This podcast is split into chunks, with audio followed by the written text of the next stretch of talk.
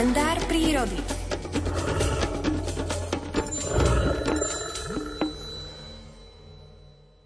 Medvede sa prebúdzajú zo zimnej letargie v závislosti od lokalizácie brlohov, vývraty, skalné previsy, expozícia stanovišťa a nadmorskej výšky približne v druhej polovici marca.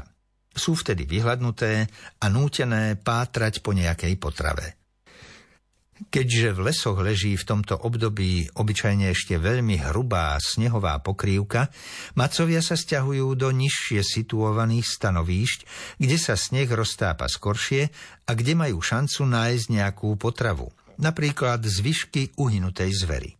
Preto v tomto období maximálneho posthibernačného vypôstenia možno očakávať častejšie výskyty medveďov aj v blízkosti podhorských dedín a miest, kde sliedievajú za poživňou najmä na skládkach odpadu. Schádzajú sa sem hodovať na najrozličnejších dobrotách, zvyšky z ovocia, jogurtov, mäsových výrobkov. Odpadky rozkladajúce sa v teplom vzduchu začnú rozvoniavať do široka do ďaleka a vábia macov zo všetkých strán. S ich zvýšenou nevítanou návštevnosťou môžu počítať v prvých jarných dňoch aj včelári. Milovníci turistiky, ktorí sa po dlhej zime nevedia dočkať prvých kilometrov pochôdzok prírodnými zátišiami, musia rátať s tým, že v prvých jarných dňoch môžu natrafiť na prebudeného medveďa hneď za dedinou či mestom. Po zimnej letargii sú macovia takí vychudnutí, že aj u náhodného človeka vzbudzujú skôr súcit ako strach z napadnutia.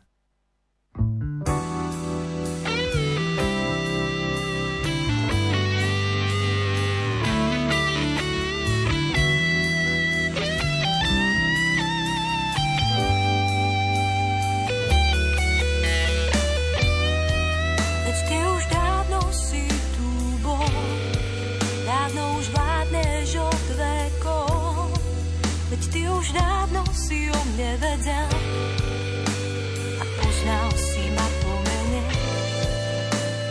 poznal si ma po mene. Yeah.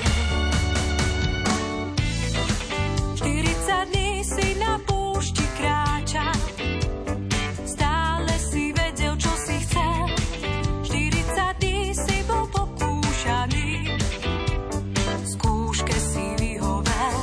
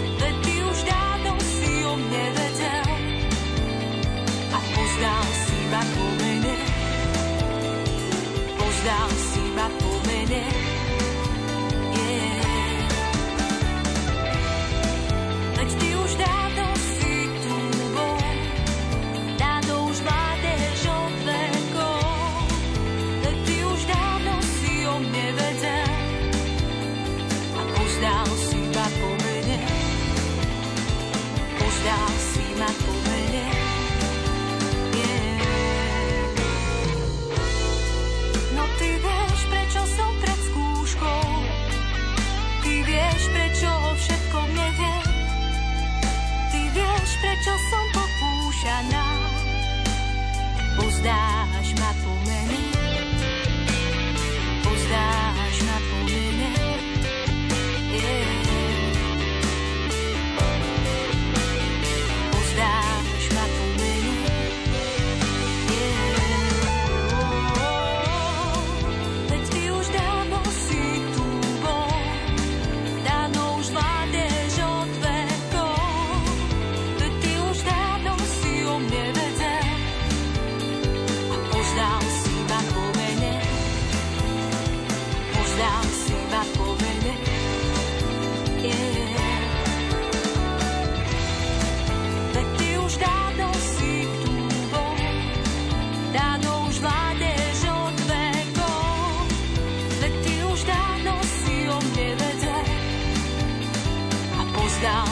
na pomene, poznal si ma pomene, yeah.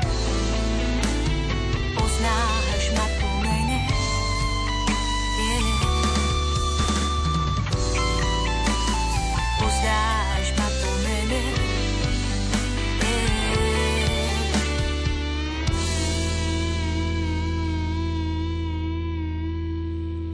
Ako bude dnes?